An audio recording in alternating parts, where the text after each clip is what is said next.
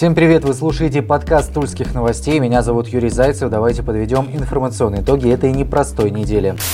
Начинаем традиционно с коронавируса. Заболеваемость продолжает расти. Показатели бьют антирекорд за антирекордом и казавшийся пределом. Весной в начале лета цифры в районе 110 заболевших за сутки сейчас вспоминаются как вполне себе благоприятная эпид-обстановка. Максимальный показатель с начала пандемии – 157 заболевших за сутки. За ноябрь антирекорд обновлялся более 10 раз. Были, конечно, прогнозы о спаде заболеваемости уже в конце этого месяца, но что-то не похоже, тем более, что на этой неделе подоспели новые ограничения. Об этом далее.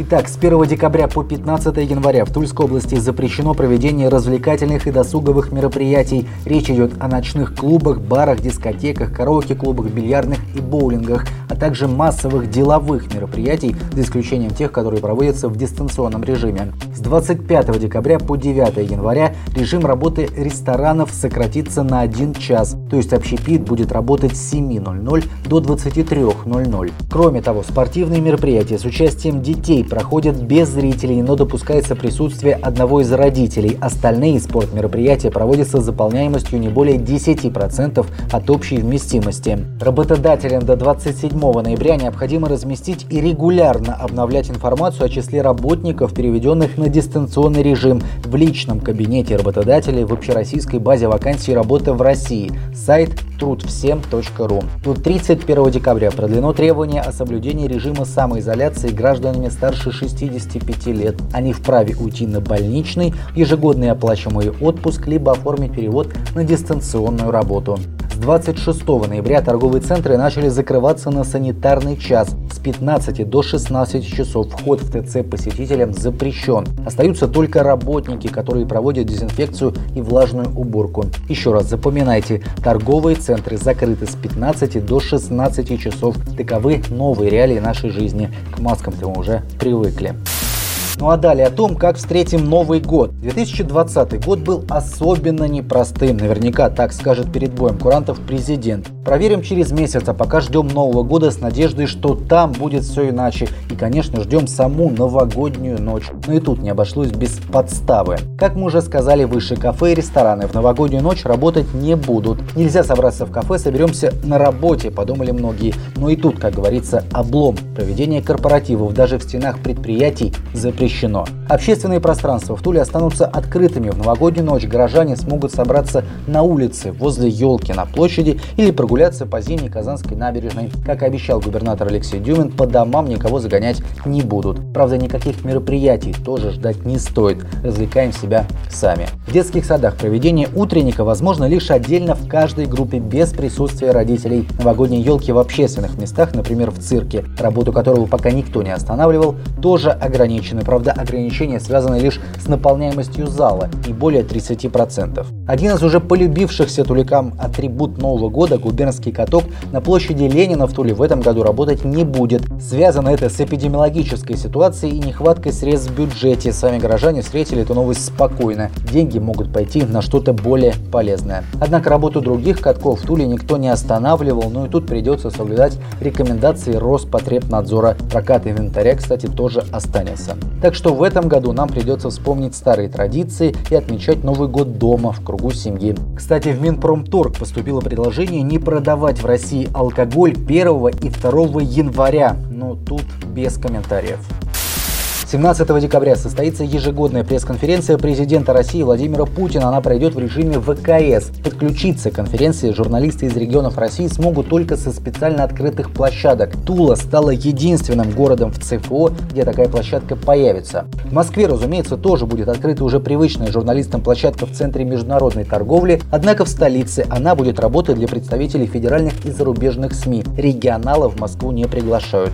Таким образом, Тула – единственный город в ЦФО, КФО, где региональные журналисты смогут принять участие в конференции. Однако количество участников строго ограничено в соответствии с требованиями Роспотребнадзора. Напомню, в Тульской области на деловые мероприятия действует ограничение не более 20 человек. Почему в Кремле выбор пал именно на Тулу? Да кто же скажет, можно только догадываться. Напомню, 5 ноября в режиме ВКС состоялась встреча президента Владимира Путина и губернатора Тульской области Алексея Дюмина. СМИ назвали встречу уникальной, потому что более больше ни у одного из четырех губернаторов, чьи полномочия заканчиваются в следующем году, встреч с Путиным не запланировано до конца года. Напомню, Дюмина не раз прочили на место президента России. Тульские застройщики дружно переносят сроки сдачи домов. Об этом стало известно на заседании Межведомственной комиссии по координации вопросов долевого строительства в правительстве региона. Так, на заседании обсудили сроки сдачи домов, которые бросила компания «Фаворит». Она, напомню, в настоящее время признана банкротом в отношении бывшего директора «Фаворита» Дмитрия Никифорова. Возбуждено уголовное дело. Дольщикам домов номер 1, 2 и 3 ЖК «Времена года» в правительстве обещают выплатить компенсации на сумму около 127 миллионов рублей. Еще 5 объектов будут достроены. Дома номер 9, 11 и 12 до 30 декабря должны пройти госэкспертизу. Отмечается, что подрядчик выйдет на объекты еще до Нового года. Срок сдачи – четвертый квартал следующего года. О сроках по достройке еще двух домов не сообщается. Зато сдвинулись сроки для дольщиков ЖК Юго-Восточный. Закончено проектирование и получено заключение госэкспертизы по дому номер 23. Объявлен конкурс по выбору подрядчика. Планируется, что достройка начнется в конце декабря. Срок сдачи второй квартал 2022 года. Дом номер 12 в этом же ЖК находится на завершающей стадии проектирования. Срок сдачи четвертый квартал следующего следующего года. Допускается перенос сроков сдачи домов жилого комплекса «Молодежный» и компании «Аврора Грин». Дома номер 13, 14 и 17 предъявят на итоговую проверку до конца года, остальные 6 в марте следующего. Застройщик ООО «Восход», который строит дом на 300 квартир на улице Шухова, перенес срок сдачи на 31 июля следующего года. На объекте не решен вопрос с парковками, строительство паркинга приостановлено, а срок разрешения уже истек. Также сроки сдачи трех домов ЖК «Баташовский сад» перенесены с марта на сентябрь следующего года. Застройщик Демидов Плаза заявил, что предъявит дома на итоговую проверку 1 июля 2021 года. Председатель правительства Валерий Шерин поручил начальнику ГАСН Павлу Мусиенко подключить правоохранительные органы к проверке финансово-хозяйственной деятельности застройщика. Этот же застройщик возводит жилой дом с подземной парковкой на улице Болдина. Из 56 квартир 23 проданы физлицам. Срок передачи квартир перенесен с августа этого года на июль следующего. Отмечу, что в релизе правительства региона ничего не сказано о судьбе дольщиков жилого комплекса «Скуратовский». Вкладчиками в адрес Федерального фонда защиты прав граждан участников долевого строительства ранее было направлено письмо с просьбой разъяснить сложившуюся ситуацию. В фонде заявили, что достройка домов возможна, надо лишь пошевелиться региональной инспекции по архитектурному и строительному надзору. Пока людям обещают лишь выплату компенсации, которая в разы меньше суммы, которая была вложена в строительство. Дольщики по-прежнему уверены, что сдвинуть их вопрос с мертвой точки может только личное вмешательство губернатора Алексея Дюмина.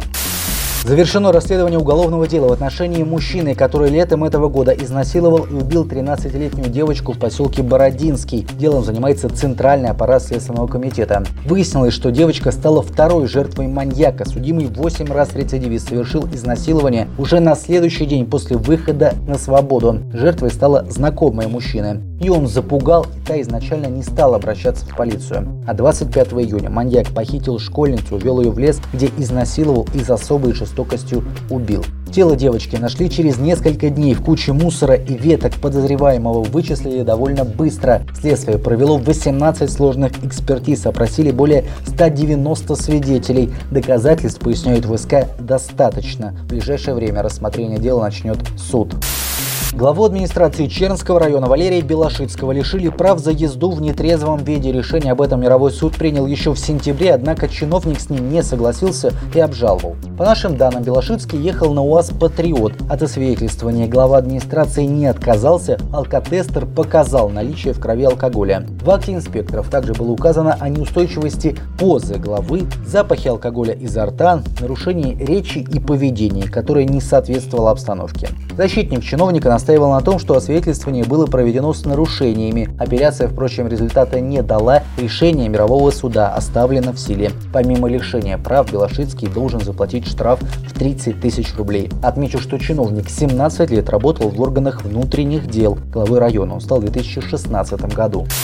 Начальник Тульского управления Федеральной службы войск Национальной гвардии Олег Петрик в ближайшее время покинет свой пост. Уход с должности, сообщил тульским новостям источник, связан с результатами проверки, которая была проведена в управлении Федеральным центром. По некоторым данным, основанием для проверки послужила некая негативная ситуация с Игорем Ланцовым, начальником управления вневедомственной охраны. Начальником региональной Росгвардии Петрик был назначен в октябре 2016 года. Год назад ему присвоили звание генерал-майора. Тульский «Арсенал» в субботу сыграет с питерским «Зенитом». Команды после первого круга практически на диаметрально противоположных местах. «Зенит» второй, «Арсенал» четвертый с конца. Тулики не могут выиграть в РПЛ уже 4 матча подряд, не помогает пока и смена тренера. История встреч команд в РПЛ насчитывает 11 матчей, дважды был сильнее «Арсенал». 8 раз «Зенит». Еще одна встреча завершилась ничью. Последний раз отбирали очки у питерцев оружейники два года назад. Тогда командой руководил Игорь Черевченко. Итак, «Арсенал» «Зенит». Начало матча в 14.00 на центральном стадионе. Попасть на игру смогут лишь владельцы абонементов. Вот такой выдалась эта неделя. Надеемся, что следующая будет лучше. Читайте тульские новости. Будьте внимательны и здоровы. Удачи!